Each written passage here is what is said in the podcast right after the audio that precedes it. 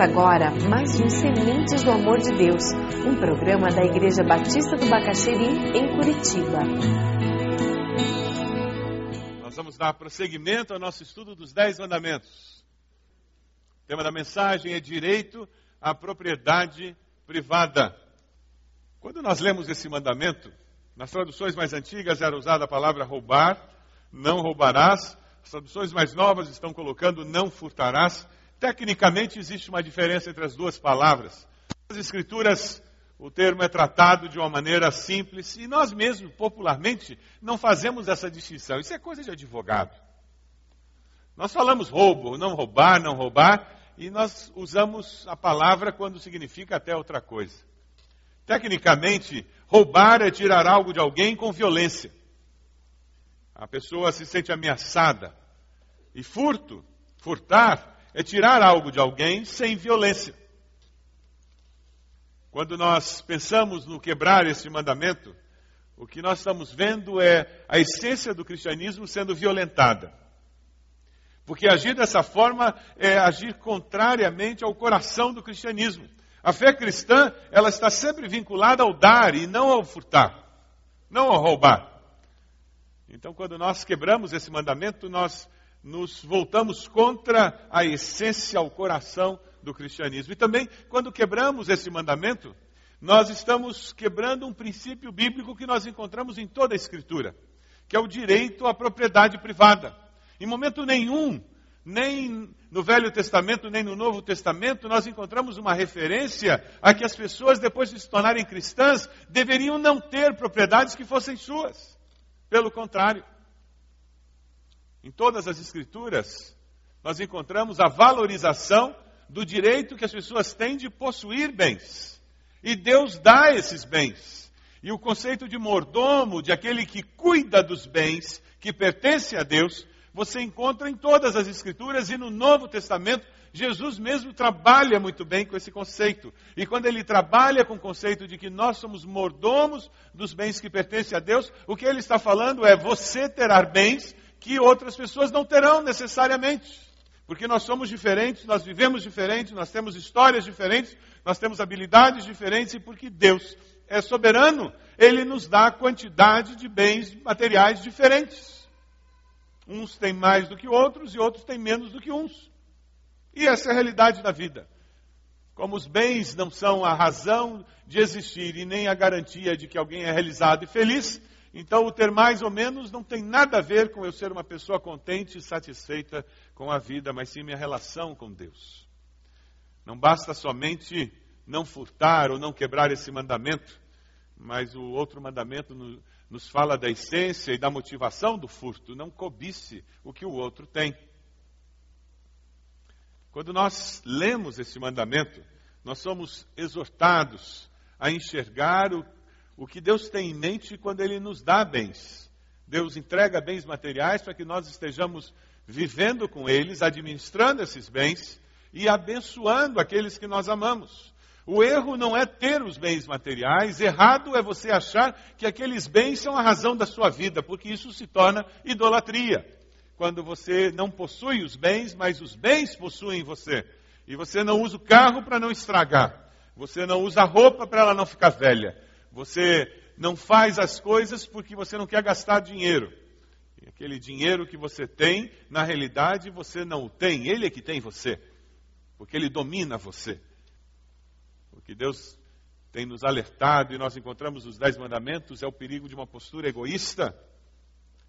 Nós temos que ter em mente que o que temos foi nos dado por Deus e deve ser usado de tal maneira que abençoe o nosso próximo. O não furtarás é um mandamento que aparece junto com os mandamentos que tratam dos relacionamentos horizontais com outras pessoas.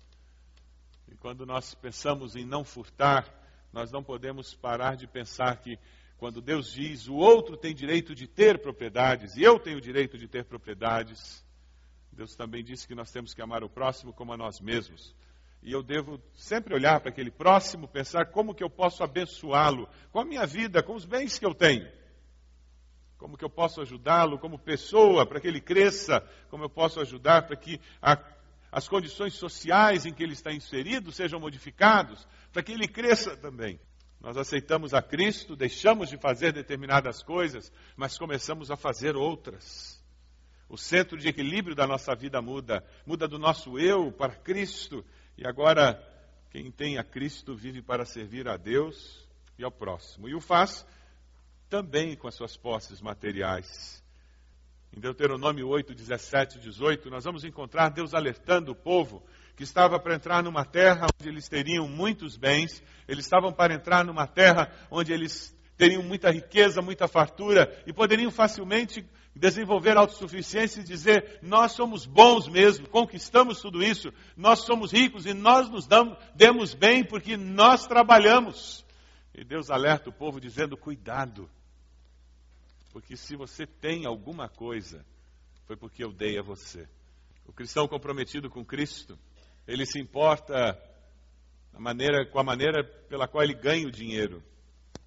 É por isso que nós não jogamos em loteria, não compramos bilhete de mega-sena, não cedemos à cobiça de ver tantos milhões sendo oferecido e propagandeado na, na mídia. Porque o jogo ele faz com que uma pessoa ganhe quando milhões perdem. Ninguém compra bilhete de loteria porque quer perder, né? É por isso que você não aceita propina nem suborno.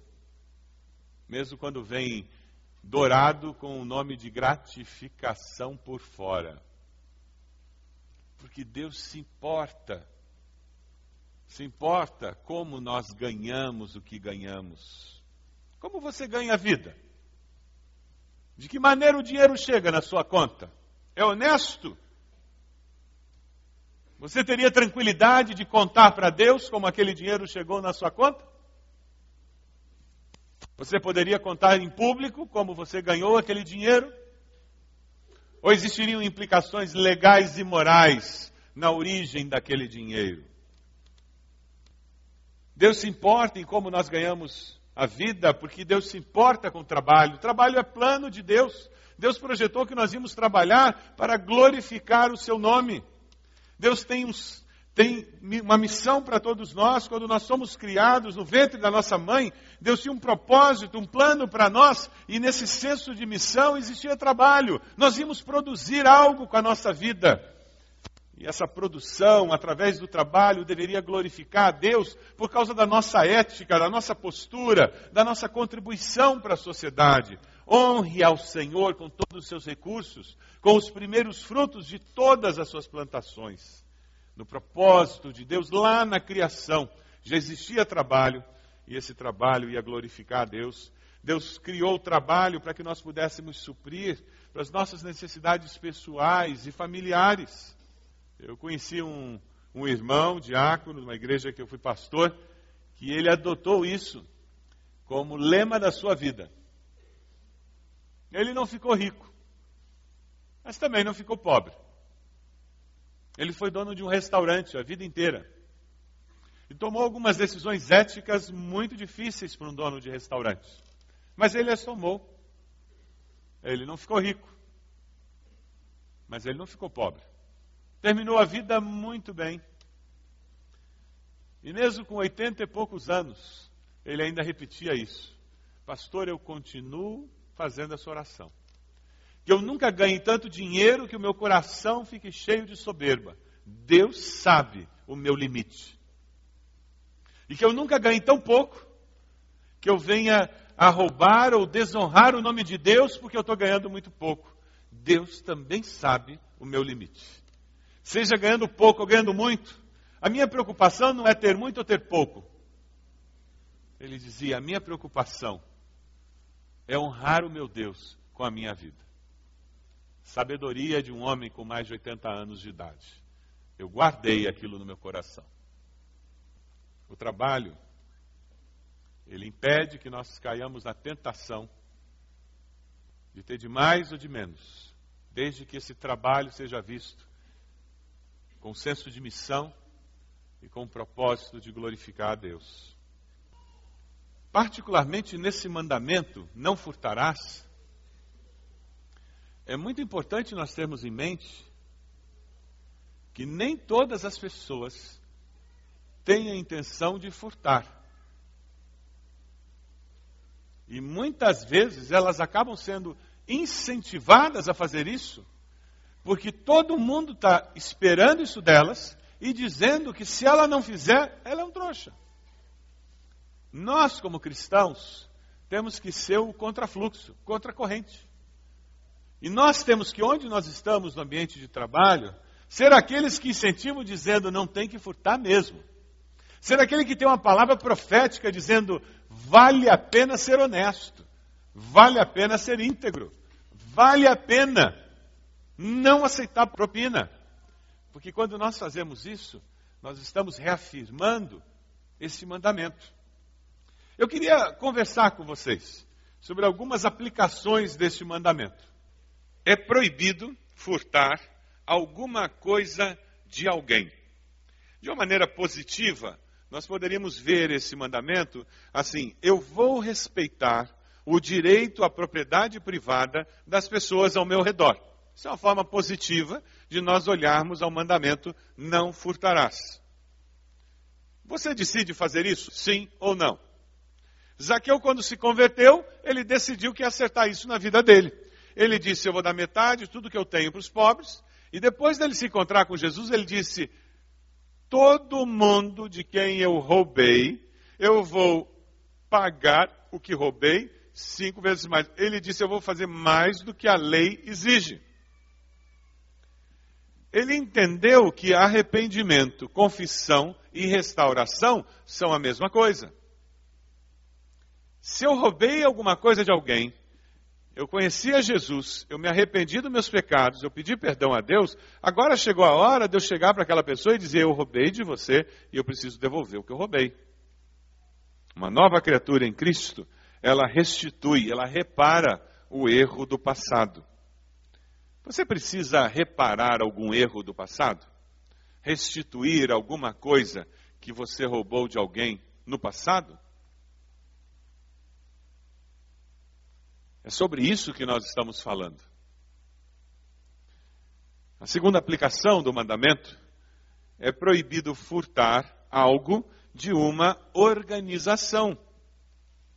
De forma positiva, poderíamos dizer: eu vou respeitar os bens da organização e o meu contrato de trabalho, sim ou não.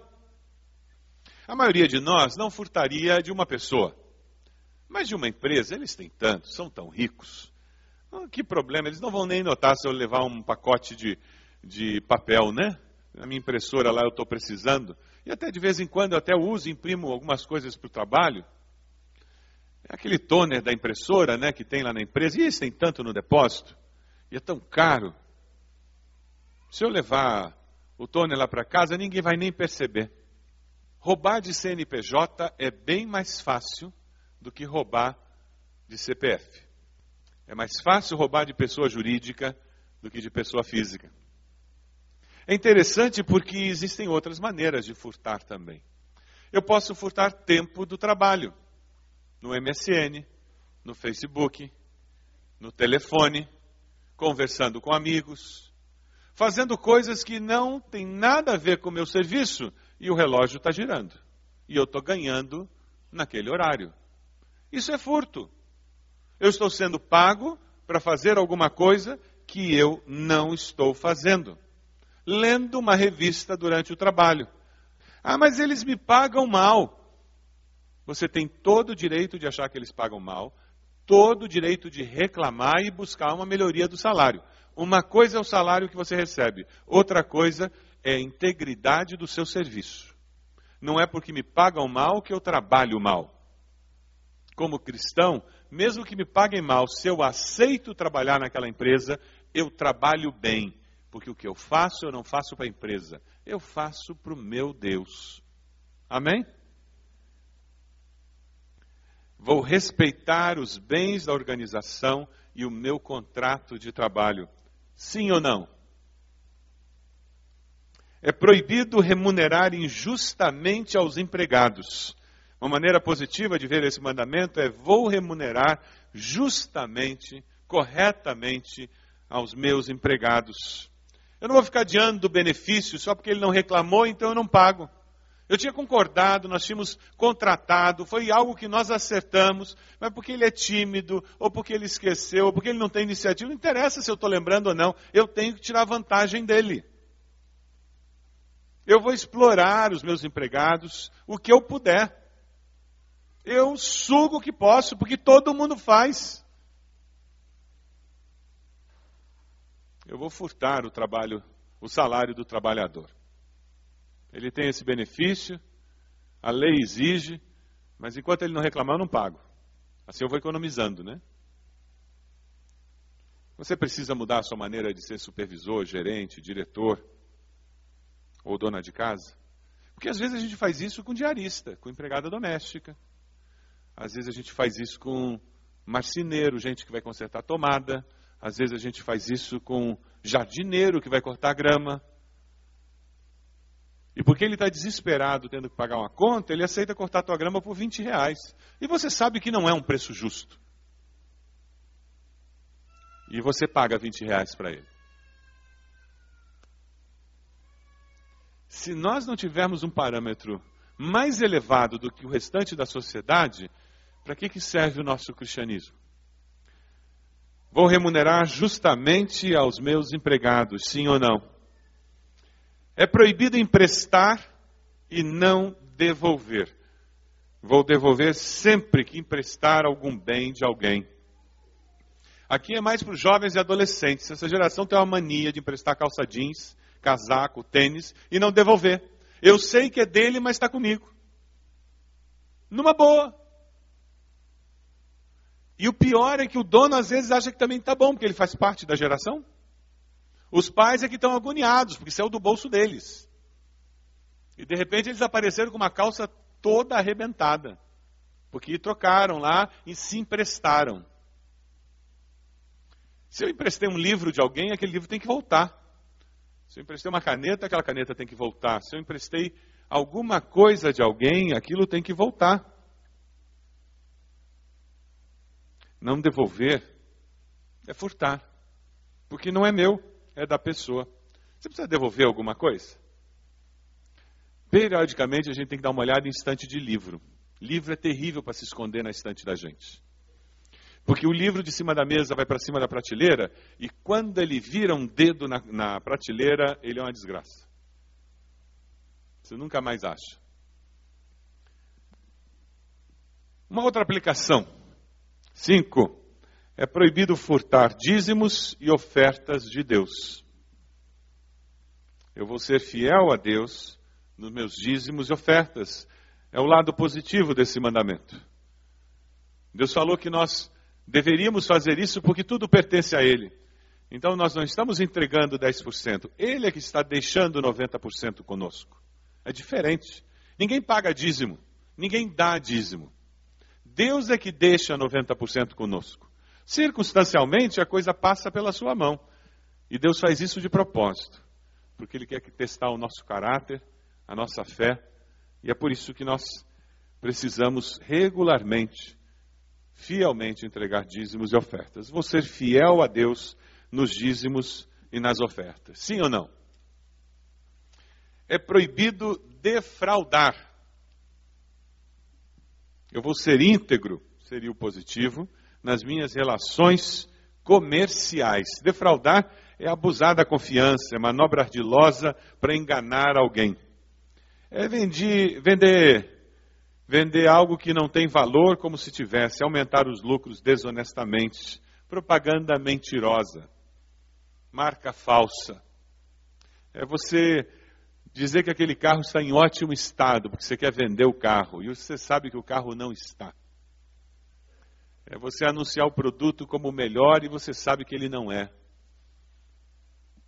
Ser íntegro nas relações comerciais é ser honesto e transparente, mesmo que isso possa gerar algum prejuízo. Ou quem sabe você tem que mudar de produto para poder ser honesto com o produto que você vende. É proibido colar na escola. Eu vou estudar e fazer sempre o meu melhor nas provas seria uma conotação positiva desse mandamento.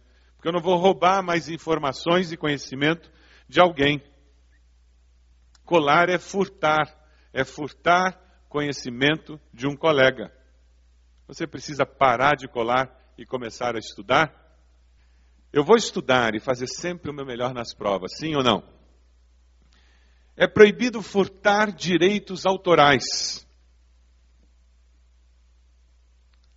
Dimensão positiva seria eu vou respeitar os direitos autorais, sim ou não?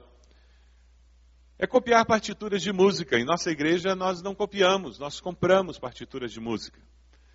Dessa maneira nós honramos os compositores. É você comprar CD pirata. Você compra CD pirata? Ou então um amigo compra um CD, aí você põe no teu computador e faz o quê? Copia. Isso é CD pirata, gente. Isso é furtar do compositor. Você não está pagando os direitos autorais para o compositor. É comprar DVD pirata. Você compra DVD pirata? Ah, não, eu não compro. Assisto todos, porque eu tenho um primo que compra e me empresta. É a mesma coisa.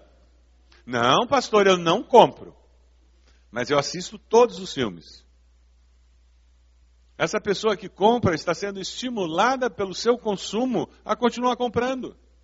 Eu vou respeitar os direitos autorais. Sim ou não? É proibido furtar a reputação de alguém. A dimensão positiva seria eu vou respeitar a reputação das pessoas e de Deus. Calúnias, fofocas, comentários, a famosa rádio corredor, tem a capacidade de acabar com a reputação de indivíduos. Esse furto é pior do que na casa da pessoa e pegar todos os eletrônicos. Reclamações. Aquela pessoa que sempre fala da vida como algo pesado, carregado. Isso depõe contra a reputação de Deus. Se você é cristão e você vive reclamando da vida, de tudo, de todos, você está dizendo que Deus não é bom com você, que Deus não cuida de você, que Deus não protege você e que a vida com Deus é um horror. Eu vou respeitar a reputação das pessoas e de Deus. Sim ou não? Eu li uma historinha que eu achei muito interessante. Um homem trabalhava na limpeza de um banco, limpou aquele banco à noite e ele encontrou num canto um maço, um bolo de notas. Uma quantidade significativa de dinheiro para ele. Ele estava sozinho, não tinha ninguém por perto, ele não sabia o que fazer. Ele ficou agoniado, pensou em deixar ali, mas alguém podia pegar. E ele tomou uma decisão arriscada. Enrolou aquele dinheiro no papel, colocou no seu armário, ali no banco mesmo. No outro dia de manhã, assim que o banco abriu, embora ele não tivesse que vir ao trabalho, ele veio até o banco, foi direto até o gerente com aquele pacote, entregou para ele e contou a história e falou o porquê que ele tinha vindo de manhã para entregar, porque ele queria logo se ver livre daquilo. O gerente agradeceu, ficou surpreendido com aquela situação, mas ao mesmo tempo ele disse: Você me perdoe, mas me conte, o que, que fez você ser honesto e trazer esse dinheiro? Era praticamente impossível alguém ligar você a esse dinheiro. Ninguém ia descobrir que você tinha encontrado esse dinheiro e tinha levado para você.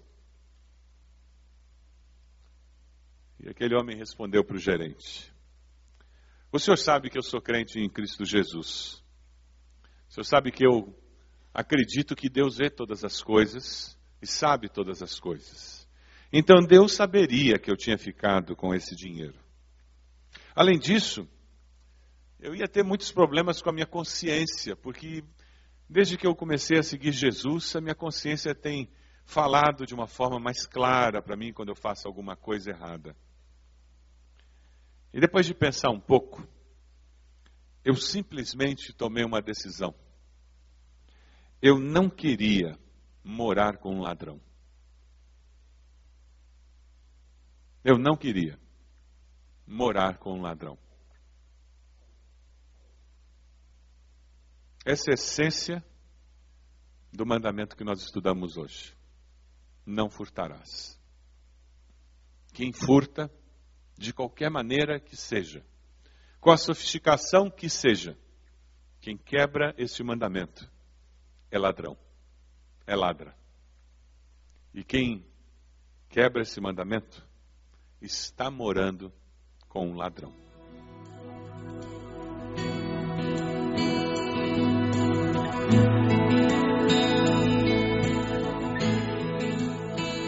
Este foi mais um programa Sementes do Amor de Deus, com o pastor Roberto Silvado, da Igreja Batista do Bacaxeri.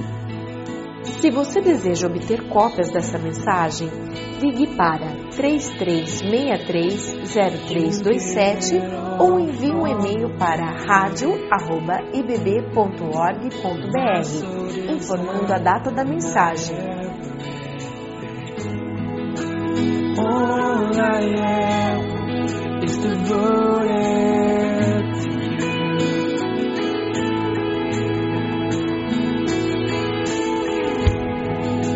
How could I fail to see?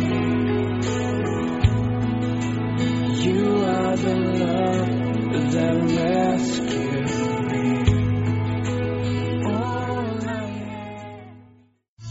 Unir forças. Organizar, mobilizar. Dar apoio e animar. Vamos juntos realizar algo muito especial com criatividade e dinamismo. 100 dias que impactarão o Brasil. Uma mobilização que irá reunir em oração e evangelização todas as igrejas de todo o Brasil. Saiba como participar pelo site www.sejaluz.com ou pela central de atendimento da Junta de Missões Nacionais. Em um Brasil em trevas, junte-se a nós e seja luz.